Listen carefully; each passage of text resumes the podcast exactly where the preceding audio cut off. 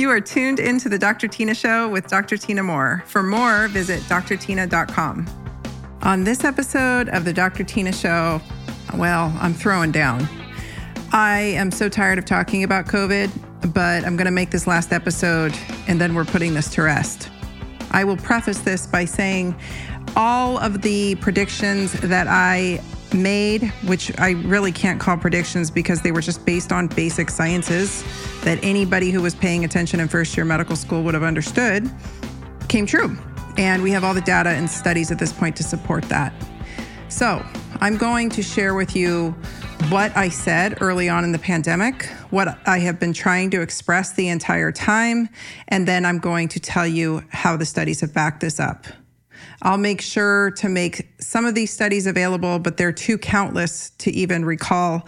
For that, I'll send you to my Substack that you can find the link in the show notes where you can see all of these topics have been covered in separate blog posts for the most part, not all of them, but most of them. And you can see all of the studies and data there on each blog post.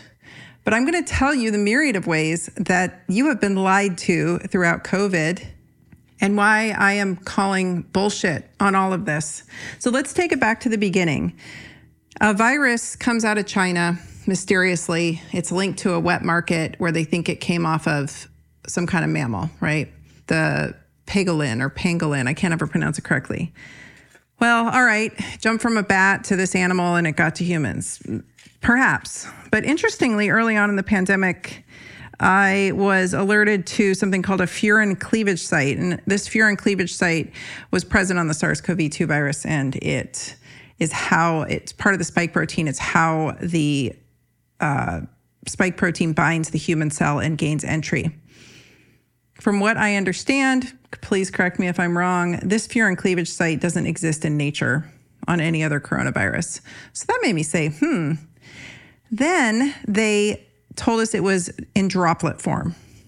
And I was like, well, that's interesting because if you look up coronaviruses pre 2020 and you studied any virology or you pull out any of the virology medical textbooks, like the ones I have, which can't be altered at this point because they're not digital, it says that coronaviruses are aerosolized. They are just like other upper respiratory viruses. They are aerosolized, meaning if you got in an elevator and there was somebody in there prior who had COVID and they sneezed or coughed, that particulate would be suspended in the air and you would walk in and you too would be exposed to it. And then there was this great debate about asymptomatic spread or not. And I think that that's a really erroneous term and it caused a lot of division and confusion. There is uh, a pre symptomatic spread. I, there's no other way that a virus could get around if it didn't be, if it wasn't harbored in the host while the host was walking. Let's talk about viruses for a second. They don't want to kill their host, they want to spread. Their ability to sustain uh, longevity is to spread. So they need to get to the next host. And now you're not going to go near somebody if they look like they're on their deathbed, right? You're going to be like, whoa, no, thank you. And most mammals won't either. They will, a sick mammal will isolate itself and all the other mammals will stay away from it while it's convalescing, trying to get better. So there's a period of time there for a few days where you might be rocking something like, say, the flu, for instance. You might be walking around with a mild headache, or maybe you don't have any symptoms whatsoever, and you're like, huh, I feel a little off. Maybe my maybe I'm a little sweatier than usual. I don't know. You know, we've all had these things happen to us, and we don't know we're sick right away, right? It's not until a day or so later when we're like, oh, I feel like crap. I think I'm sick. I should probably isolate. So there was this whole to do about symptomatic spread, asymptomatic spread. I think that just blurs the reality, which is there's pre symptomatic spread. And you've all had this happen. If you have kids, you've taken your kids to a birthday party and the mom calls, little Johnny's mom calls the next day and says, Oh, I'm so sorry to let you know, but little Johnny came down with a fever last night. And lo and behold, your kid gets sick. You might get sick. Some other kids at the party end up coming down with symptoms. Everybody's sick, right? So that's what, that's how this works. So that whole argument was like, it just was beating a dead horse constantly online, especially. People were like, it's not a real thing. Asymptomatic spread isn't a real thing. It's like, yeah, no. Like, learn to, like, the nuance is in the middle, and people just don't like nuance. The next thing that I thought was really interesting was the fact that they never mentioned in therapy that there was anything to be done. And we could argue ventilators all day, but here's just common sense. When a patient presents to my office or any office, the standard of care for anyone with an upper respiratory infection is regardless of whether it's viral or bacterial in nature, is to assume a secondary bacterial infection will potentially occur. So if you walked in with a really bad case of influenza, I would probably give you an antibiotic just to cover you. I'm a naturopathic doctor. I don't like giving antibiotics. I don't want to go to naturopathic hell, right? But if you have a secondary infection or potential for infection, I am going to write you a script and you can take it home and use it if you need to. But I'm going to make sure you have coverage in case you start coughing up green goo. The other thing that I would probably do, because once the immune system gets activated, I'll, I'll talk about that a little further in a moment. Once the immune system gets activated and it decides to freak out, we need to have some kind of anti inflammatory mechanism on board. And that would be in the form of some kind of steroid. That might be an inhaled steroid. That's a, a preference that some doctors like. It might be in the form of an oral steroid. But usually, when somebody's got a really bad cough and it's viral, I give them some kind of antibiotic for secondary bacterial infections and I give them some kind of inhaled steroid. So, there's that piece. And that was never talked about. That was never even mentioned as a potential therapy, and on and on. They went in circles in the hospitals, supposedly being overran. That's a whole other story I'm not even going to get into. But because as some of you may or may not know, ICUs actually always run at capacity. That's how hospitals make their money. So I was getting reports from ICU doctors and nurses from all over the world from the beginning. I had a very unique view of COVID in that I was online. I was one of the very, very few in the early days that were standing up against this tyranny. Uh, we had others come on board later. Thank God for them. We needed backup. But I'm telling you from the beginning, I was questioning this, and my account grew rapidly, and I was getting notifications from healthcare workers all over the world about what was really going on. And straight up, the people dying in the ICUs were obese and diabetic, almost 100% across the world. And secondarily, all ICUs run at capacity in most countries because that's how, especially in the United States, that's how they make their money. So they'll move people into ICU just to keep them full even if somebody's not necessarily in need of it. And I heard reports of that from hospital administrators who were coming into my DMs talking to me and and doctors who were actually performing the ventilations, et cetera, that they were seeing patients who were not COVID or were positive or were not necessarily um, in danger of dying being sent into ICU. This episode of the Dr. Tyna Show is brought to you by my personal line of products that you can find inside my online store. My number one selling product is Easily Relax Tonic. What is Relax Tonic? Relax Tonic is an innovative powdered drink mix that reminds me a whole lot of the cherry flavored Kool Aid I drank as a kid. Only this Kool Aid won't brainwash you and might actually help you make better decisions. It contains a blend of ingredients that promotes a relaxed mood by supporting the body's natural neurotransmitter balance and neuronal stabilization. It contains the inhibitory neurotransmitter GABA, supports hormonal balance, healthy blood pressure levels already within normal range, and healthy glucose metabolism. Relax Tonic aims to promote a calm, relaxed, well balanced emotional and physiologic state. While I can't make any specific health claims, tell you how to dose it, or make individual health recommendations, I can tell you how they work. As always, check with your provider before beginning any supplement regimen. Listeners of the Dr. Tyna Show can enjoy 10% off Relax Tonic by using the code RELAX10 in all capital letters over inside my store at store.drtyna.com. That's D R T Y N A. Again, head to store.drtyna.com and be sure to use code RELAX10 for 10% off. The other big question that you know we don't have time to really get into and explore is PCR tests were not made as diagnostic tools the way that they were being used, and a cycle threshold is how many times they'll run the um, they they culture out the virus and then they run cycles on it to get it to show up. And normally a cycle threshold from what i understand is like 25 to 30 uh, covid tests were being ran at numbers like 45 cycle thresholds. So you could have you could have, uh, I mean, you could have anything show up and it would be COVID positive at that point. it's just crazy. Like the whole testing thing was a complete fiasco. And you can look further into that. I'm going to give you tidbits because we don't have all day. I'm going to give you tidbits of things. I hope you'll look into them further. The other thing was whether you died of COVID or with COVID. And very often people were telling me, and we were seeing it across, uh, even in news reports, right? That somebody would go in with cancer, end stage cancer, they were dying anyway, and they happened to have a positive PCR test, which we now know is fairly flawed, a fairly flawed way of diagnosing, and they would be listed as a COVID death. And so you're seeing the COVID deaths skyrocket. You're seeing the case numbers skyrocket. That's how you induce fear in society.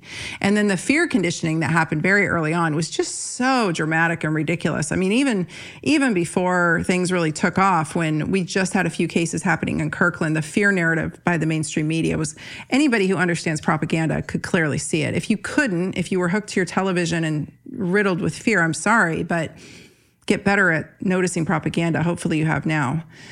All right, so we have a couple things that early on set me off and thought made me think, hmm, this isn't right. We're not being told the truth. The other thing was that I was hearing reports that it was in the water prior to early 2020. So um, there were waste management facilities finding this in the United States prior to 2020. That didn't get a lot of airplay. And we have studies coming out all throughout the pandemic, including recently showing that there are antibodies that folks had antibodies in 2019 all over the world. There were people showing antibodies to this particular virus. So I don't think it just mysteriously appeared on our shores in early 2020, but that's when we really let fear take off, right? So the other part that was very clear early on that nobody was talking about is that COVID is clearly at its core a vascular disease. So if you've got a vascular disease at its core, there's a couple things like going back to the steroids, for instance, that might be helpful in mitigating that. And there are other things like aspirin and some of the other basics like fish oil, things that would help quell an inflamed vascular system that nobody was talking about. In fact, we weren't allowed to talk about anything. I was I was given notice by my lawyer week 1 to not say or speak anything about any supplements online and to tell all the doctors that I was coaching in business and marketing the same because the Department of Justice, specifically in Oregon, I don't know why Oregon came down so hard, but the Department of Justice in Oregon was actually opening investigations on any Oregon doctors who were talking about any claims of prevention, treatment, or cure. So, talking about how to make a host more resilient and healthier I guess was the same as talking about prevention, treatment, or cure. That's the difference between naturopathic and allopathic medicine. If I'm trying to give somebody zinc to lower viral replication of any virus, and I'm trying to give them vitamin C and zinc to work in an anti inflammatory and a um, collagen supportive mechanism, and I'm giving somebody fish oil to calm down their vascular system, uh, and so on and so forth, that is me actually helping the patient be more resilient to withstand anything, including those potential secondary bacterial infections. But according to the Department of Justice and the FTC that got involved, that was prevention, treatment, or cure. And then there was the obvious censorship that was happening very early on online. And if you weren't an online influencer who was actually producing content daily on several platforms, you wouldn't have noticed it. And so I got a lot of pushback and a lot of people accusing me of nonsense. That wasn't true because I could see that the censorship was happening in real time. So I was trying to move everybody to my email list, which I still encourage you. If you have not yet joined my email list, I encourage you to do so. I've taken a bit of a break for summer because I just needed a summer off but I am going to be resuming sending out awesome, hearty emails soon. And I hope that you guys will join my list because that's the only place I actually own my following, if you will. I don't own anybody on these secondary social media platforms. And so they can they can destroy us at the drop of a hat, which they were. Then it became very obvious to me that there was censorship happening when I started watching my friends get their heads cut off on social media and getting their accounts pulled for nothing more than posting a study of how vitamin C might be helpful. See, we know in the naturopathic community how to help people who are suffering with any kind of viral infliction or any kind of assault on their immune system by supporting their immune system, by supporting their resilience, by supporting their bodies to not freak out and to actually fight off what it needs to fight off. And yet, my profession, oddly, did not come to the call. Very, very weird to me that the naturopathic profession did not heed the call. And then, interestingly, we had key players within my profession suddenly early on saying how the vaccine, when the vaccine started getting uh, some t- some play, that that was a great idea and we should all do it. I'm curious who paid them off. Um, okay, so let's let's get back to the early days. They shut the gyms down. And we had very early reports coming out of China showing that diabetics, males, and smokers were who were getting hit the hardest. What do those three peop- those three groups have in common? Well, if you're diabetic, your vascular system's inflamed, guaranteed. If you're a smoker, your vascular system's inflamed. And if you're a male and you're not, and you are dealing with some blood sugar dysregulation, like i.e., if your metabolic health is off, you're dealing with prediabetes. Let's just make that real clear. When I say metabolic health or poor metabolic health, I mean diabetes or prediabetes. So if you're male and you're rocking some blood sugar dysregulation, you're really in a precarious spot in your middle age and older, especially if you're a smoker, because testosterone when it's not going down the right pathways will actually turn into estrogen and then you will end up with vascular inflammation. And so that's why you see middle-aged men dropping dead of heart attacks as is more frequently than women because of that testosterone component. That piece right there. Not we don't want low T, but we don't want high T that's out of control or T that isn't going down the right pathways. It's that's the kind of elementary version, but you get my drift. And so we were seeing folks with high testosterone get hit hard that makes sense from a cardiovascular standpoint, cardiometabolic standpoint, and we were seeing diabetics. So I tried to, I sent a video out to the Instagram world and I said, hey guys, diabetics are getting hit hardest. You have full control of your metabolic health. We had a study at that time showing that only 12% of US adults were metabolically healthy, i.e., only 12% of US adults did not have diabetes of some sort. And we also had um, another study just come out recently showing that's even worse than we thought. It's only about 6% of US adults are metabolically sound. And again, when I say you're metabolically unsound, I am saying you have prediabetes or frank diabetes, and I mean type 2. Those are all life that's all lifestyle induced. It's just a spectrum of problem. It's like you're pre-diabetic for however long, usually about 10 plus years, and then suddenly you're diabetic because your blood sugars hit a certain level and there's the magic number on your labs, and your doctor says, Congratulations, you have diabetes. But the decimation of your vascular system has been happening for at least a decade right? So I just said that 94% of US adults are metabolically unsound. If you're not actively strength training, keeping your weight in check, eating a high quality diet, and keeping track of what your inflammation looks like on labs, you're probably sitting in that category. And that might be hard for you to hear, but if 94% of US adults are sitting in that category, there's a very high chance, unless you're actively fighting it, that you too are sitting in that category. So I tried to get folks to understand that if you get your metabolism in check, which can happen very quickly, it takes about 90 days for lab markers to shift, but it only takes a few days for the inflammation to start to go down when you start making choices like cutting carbohydrates to a lower amount, especially just cutting out refined carbohydrates and cutting out high fructose corn syrup and starting to lift weights. And you can go back and listen to all my many podcasts, including the one I did last, which is Muscle is Medicine. And you can listen to why I think strength training is non negotiable. But I was trying to get folks to understand that this is all protective because of this key root cause being metabolic dysfunction or blood sugar issues. And we have multiple studies at this point now in the game showing that guess what? Exercise is incredibly protective. And in fact if you had been exercising uh, you know for two years prior to covid hitting your chances of even contracting it were significantly decreased. We have tons of studies including a new one showing that the newest the latest study showed that in vaccinated folks, those with the highest blood sugars had the poorest outcomes, were in the hospital the longest, and were infectious for the longest amount of time. I'll get to super spreaders in a minute. But we have had all the data. We had the data on the influenza viruses prior to 2020. We knew how this worked, and yet they shut down gyms and told you to do nothing. And everybody went on a let's stay home and bake everything. Most Americans, including children, gained weight. The rates of diabetes skyrocketed. The weight, the rates of obesity skyrocketed. So we're sitting in a much worse place than we were when that study showing that 94% of Americans were metabolically unhealthy. So I could say it's probably more like 99%, I would guess. That's just my guess. You see the problem. And yet nothing was told to us. No health authority came out and said, hey, exercise. Hey, build muscle. Hey, you might have prediabetes or diabetes.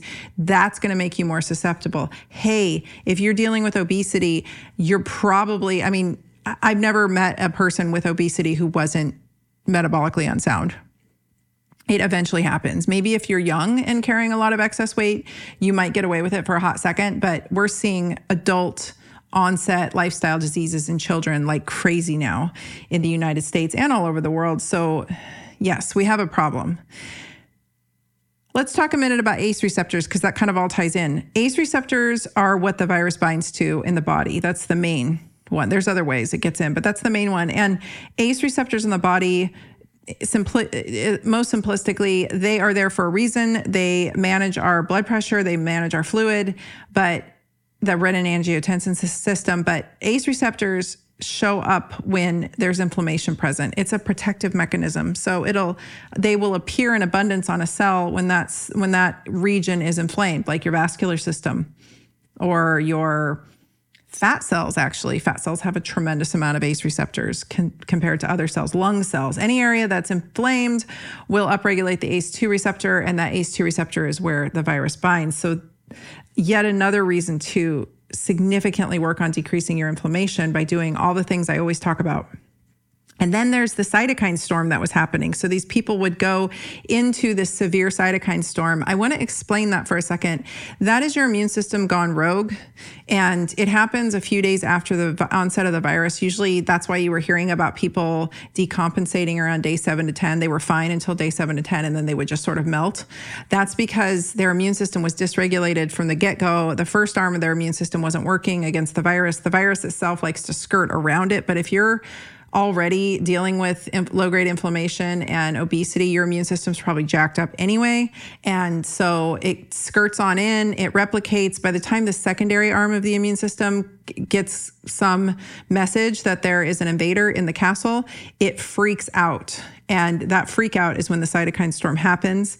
There's nothing doctors can do when you are in the middle of a cytokine storm. Your immune system is gone bonkers. And essentially, these folks melt from the inside. That's what happens to them. Their organs pretty much get overran and turn to goo in the most simplistic way. And there's not much doctors can do. So the folks demanding that doctors do something, it's not the doctor's problem at that point. It's the person's fault for letting their health get so completely derailed that they walked into the infection as a complete mess of inflammation, right? I'm not blaming anybody, but it's up to us as individuals to make sure that whatever we encounter, we can handle as best we can. And I get that there's different age variances and there's socioeconomic issues and there's racial issues, but the bottom line is if you're walking into something a hot mess of inflammation your chances of getting through it are pretty slim and none. And if you're walking in with no muscle mass go listen to my last episode. If you're walking in with low muscle mass and high adipose tissue which is fat cells you're looking at a very very challenging road ahead. These are also the same people who are most susceptible to long haulers. And so everyone demanding that the medical system do something about long haulers it's like well maybe you should do something about your health in general right I suffered from long haulers for over a decade and it ruined my life. And I'll tell you, when I finally got my shit together, my long haulers seemed to go by the wayside. I'm not saying this isn't real. It's very real. It's very crippling. I understand. And it unfortunately leaves the person more fatigued and less able to tolerate exercise. But if you can crawl, you crawl, right? We do what we can. And I say this with complete love and compassion because I've been there and I've treated so many people with long haulers. We were gaslit for decades and we were told it's called post viral syndrome. And we were told it wasn't real. And now suddenly it's all the rage. Because if they couldn't scare you with COVID that had over a 99% survival rate, then they had to scare you with long haulers, right? And by the way, the studies I've looked at don't show that the vaccine protects you against long haulers in any way, shape, or form. And in fact, might induce a long haulers type syndrome in some. So that's a whole other can of worms I don't want to open, but you see the point. So once the cytokine storm is started and once the person's immune system is going rogue and gone bonkers, there's not a whole lot that doctors can do ex- to slow the roll except to load you up with steroids. Unfortunately, the steroids immunocompromise you, so the virus can potentially even propagate more inside your system. You see the problem. You see the fine line and why so many people had such a hard time. So, Let's go to obesity here. And again, I preface this with love. I'm not pointing any fingers, I'm not shaming anyone. We are in a mess as a country.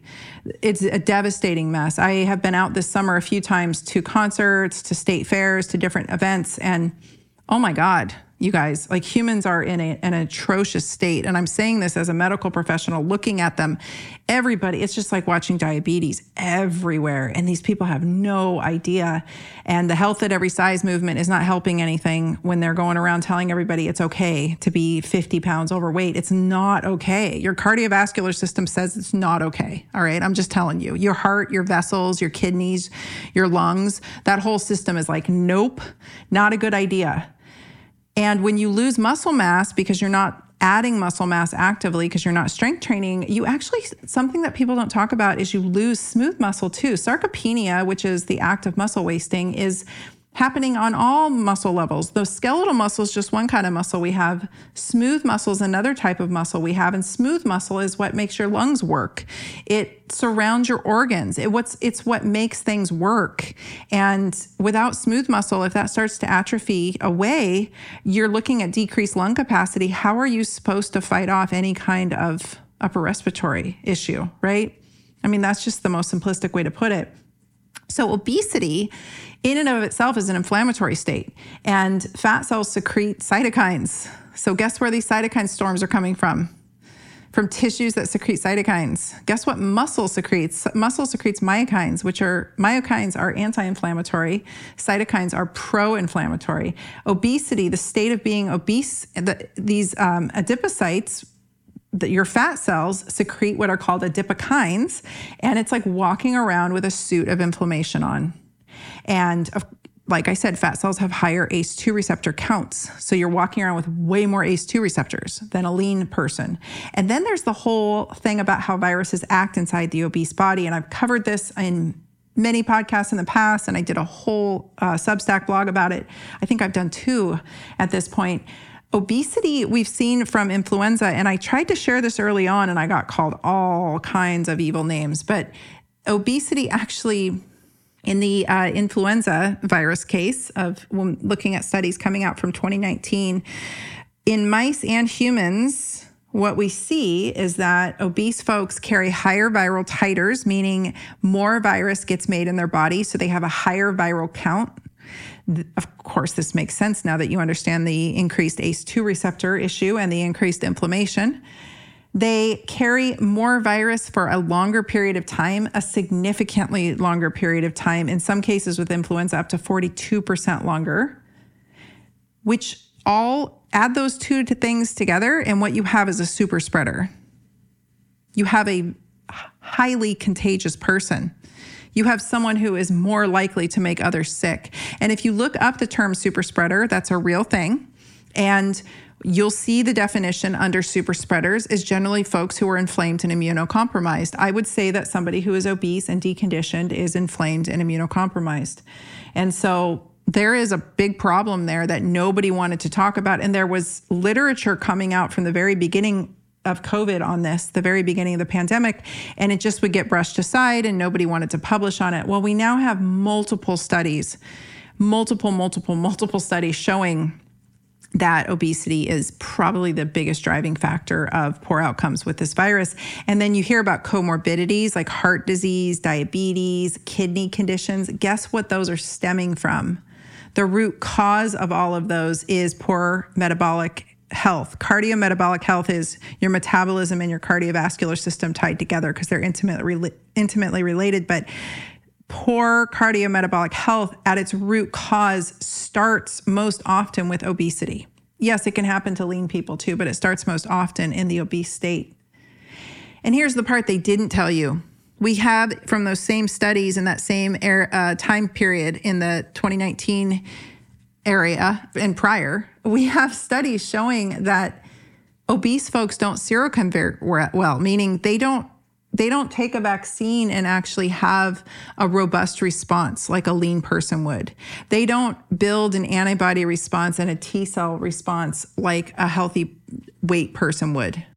So I tried to share this information early on saying, hey, if you're in an obese state, you probably have metabolic dysfunction and inflammation, and this makes you a bit of a sitting duck for this virus. Here are some things you can do. And you guys who've been with me know I've been beating this drum and this dead horse, but it didn't matter if you wanted to go the vaccination route or not. You weren't going to have a good chance of the vaccine working well if you weren't in good metabolic shape and if you weren't less obese. That's just that's just the literature we had. That makes sense if you look at physiology. Um, I think the problem we've been having is we've got a lot of experts speaking on things that they don't fully understand because maybe they're a virologist, but they don't understand physiology very well. Or maybe they're a PhD scientist of some sort, but they actually don't have any clinical knowledge whatsoever and they've never seen patients and they don't actually know the standard of care.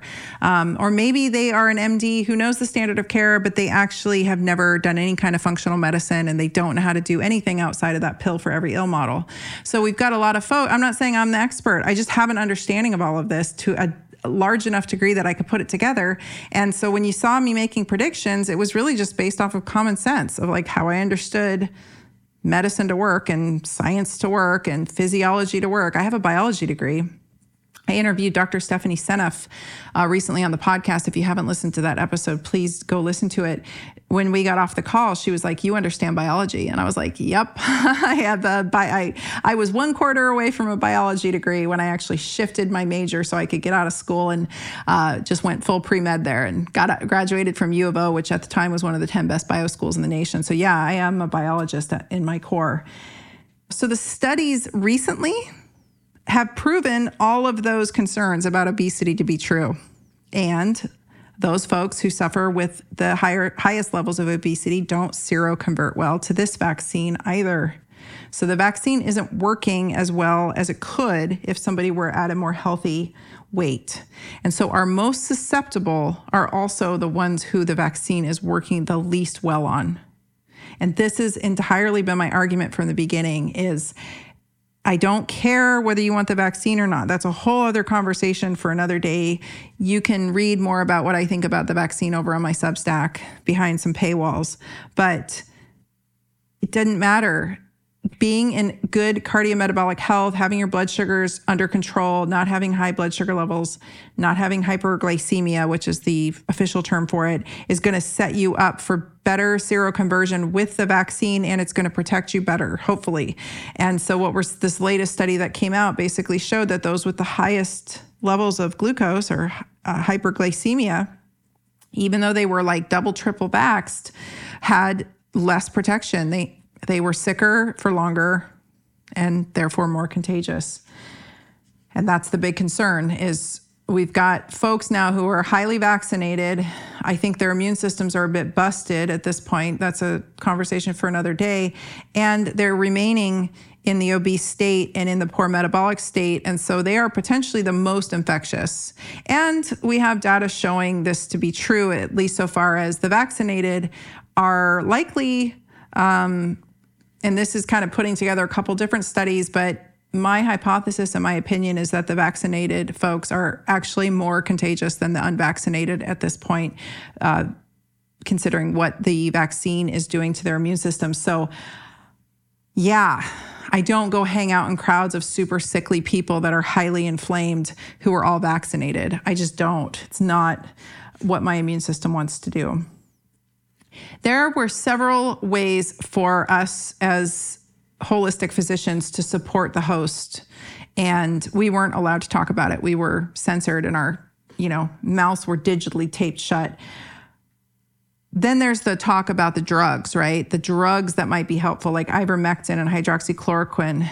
Well, they published uh, a study was just published showing the efficacy of ivermectin, and it's eye opening. It is in my Substack. You can go read it there.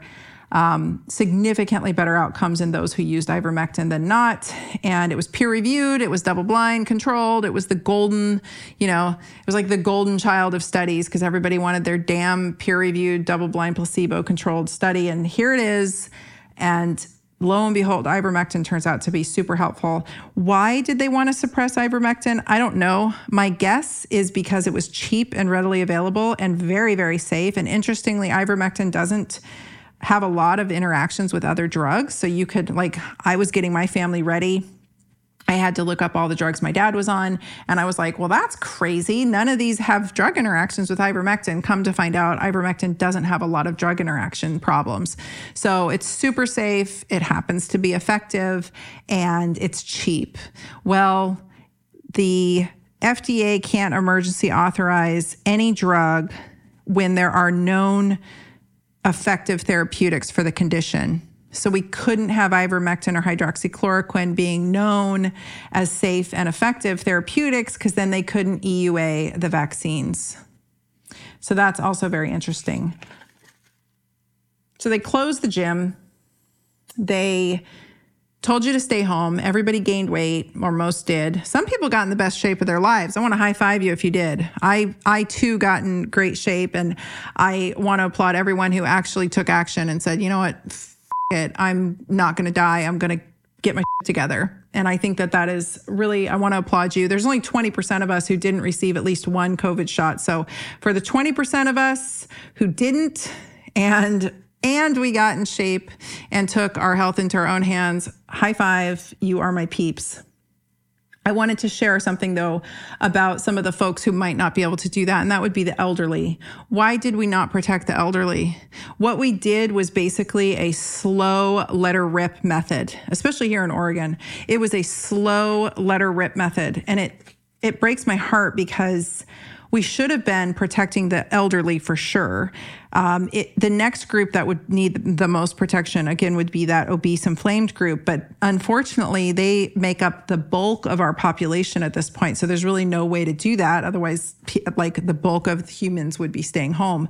Um, but they could have been educated by the public health authorities. They could have been educated to know that upon starting some of these lifestyle management simple, simple, simple actions like going for walks and not eating a bunch of sugar, not drinking soda, um, and getting some weight training in, getting some sun, making sure you double down on your sleep, all the things I've been talking about, that their risks would start to decline very rapidly. But no, they they missed that boat. So I it, it's really confusing to me why we did what we did to our elders we had the Great Barrington Declaration come out early. That was very controversial and it laid out how we should protect our most vulnerable in our population, but that got poo pooed and shut down and censored as well. And it was just this slow, drug out letter rip method. And it was really devastating to watch. And I think we lost, I don't think, I know we lost, and again, this is my opinion, we lost hundreds of thousands more people than needed to die because of the way that this was all handled. This is a complete travesty, in my opinion. I think if we would have just let her rip and protected our most vulnerable, this would have been over and done by summer of 2020. But here we are in 2022 summer, and uh, it's still it's still a thing. Even though good old President Biden said yesterday that the pandemic is over. But if that were true, we wouldn't be looking at these ridiculous vaccine mandates that are happening everywhere and people are still losing their jobs. And we are crippling our military with it, um, with these, these uh, layoffs. It's horrendous. And I think we're going to greatly, really greatly uh, have some repercussions that we regret from all of this. Okay, but I'm going to say this and then I'm going to close. Old folks 2019 was a notoriously mild flu year, influenza. Influenza takes out a percentage of the elderly population every year across the planet. The sad term for it is called dry kindling. And these are folks that are just sort of they're sitting ducks, right? They're they're elderly, they're frail. Frailty, many many studies have shown that frailty and that is the sarcopenia I spoke of from low muscle mass. Frailty is probably if you want to really boil it down to one thing, I think frailty coupled with inflammation is probably the biggest risk factor for dying of any virus and we didn't need covid to tell us that that's that's the biggest risk factor of dying of anything and so as we age we become more frail um, we had a lot of dry kindling sitting around in 2020, early 2020. So when COVID hit, it had more people that it could kill. Had we had a more robust flu season prior, that winter prior, we wouldn't have seen such high death rates, I don't think, because we wouldn't have had as many people on the planet. They their time was probably up the prior winter and yet they were still here and so and I won't even get into what we did in the old folks homes in this country that from what I've understood that was just horrendous and I can't think about it. And I don't want to think about what we've done to children either. It's terrible. It's crimes against humanity. This whole thing was mismanaged. I think that the governors, like the governor of my state of Oregon and several other governors, are responsible for perpetuating the nonsense and the lack of scientists, uh, scientific validity behind what they were proposing.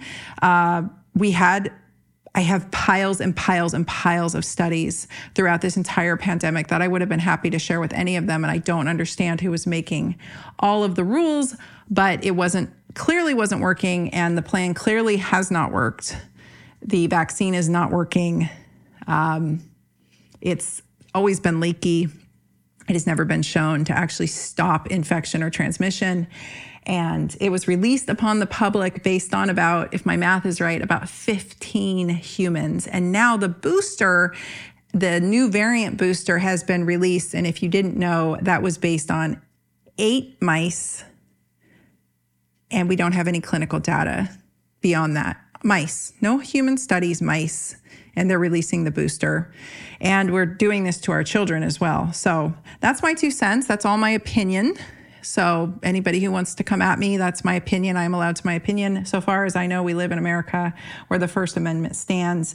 This is, entire episode has been my opinion, and these are my thoughts. Some of this was my hypothesis that came true, and I think everybody's just pissed because I was right, but I am not happy to have been right about any of this. This has been something I wish I had never seen in my lifetime, and I really wish I didn't know what I knew throughout because it was devastating to watch in real time. But I love you all for being here, and I love all of you who are true freedom fighters. I'll say this if you are a true freedom fighter for medical autonomy, please stop eating these food. Stop drinking their soda. Stop eating their fast food. Stop eating their junk food. Stop being a little carb addict and eating all of their packaged snacks. Stop going to Trader Joe's and eating massive amounts of snacks. All of these companies are in bed together and they're agenda is to keep you as a client forever. And Big Pharma's in bed with big food to keep you forever a customer. The only way out of this is to bow out of it gracefully. Learn to eat foods that are less packaged. I'm telling you, there's going to be a food shortage and you're regretfully going to have to convert at some point. So convert now. Get used to not having to go to a grocery store. Get used to sourcing your food from local farmers, um, local ranchers, and learn to eat one ingredient foods very simply from the earth and stop being hooked on these packaged, highly processed, refined carbohydrates and sodas. They don't have to disclose all of the chemicals they put in there. If they're if the chemicals are not in high enough amounts, they don't have to disclose it. But I'm telling you, if any of you who've ever been addicted to diet Coke or diet soda or um, even shoot Lay's potato chips, I swear there's crack in there. There's something in these products that they are not disclosing that are hijacking your dopamine system and making you addicted to these foods. So the best strategy and the best rebellion is to opt out of these things. Don't call yourself a freedom fighter if you're eating at McDonald's every day. Step up, be bigger than that. I've got lots of resources for you guys. This podcast, there's tons of episodes. You can head over to my Substack and check out. There's lots of free um, blog posts, but there's also paid blog posts. It's super inexpensive. I've got all kinds of options for you to learn more and to educate yourself around all of this so that you can be truly medically autonomous. Thank you so much for listening. Please rate, review, and subscribe on your favorite podcast player, and we will be back next week. Thanks for listening to the Dr. Tyna Show. Please be sure to follow me on Instagram at Dr. Tyna, that's D R T Y N A, and Dr. Tyna 2.0, as well as visit my website at drtyna.com. This is a Resonant Media production produced by Drake Peterson and mixed by Chris McCone. The theme song is by John the Guilt. As always, you can email the show at podcast at drtyna.com. And if you like this episode, please rate, review, and subscribe on your favorite podcast app. See you next week. This podcast is for general informational purposes only. It does not constitute the practices of medicine, nursing, or other professional healthcare services, including the giving of medical advice. I am a doctor, but I am not your doctor. No doctor patient relationship is formed. The use of this information and the materials linked to this podcast is at the user's own risk. The content on this podcast is intended not to be a substitute for professional medical advice, diagnosis, or treatment. Users should not disregard or delay in obtaining medical advice from any medical condition they have, and they should seek the assistance of their healthcare professionals for any such conditions.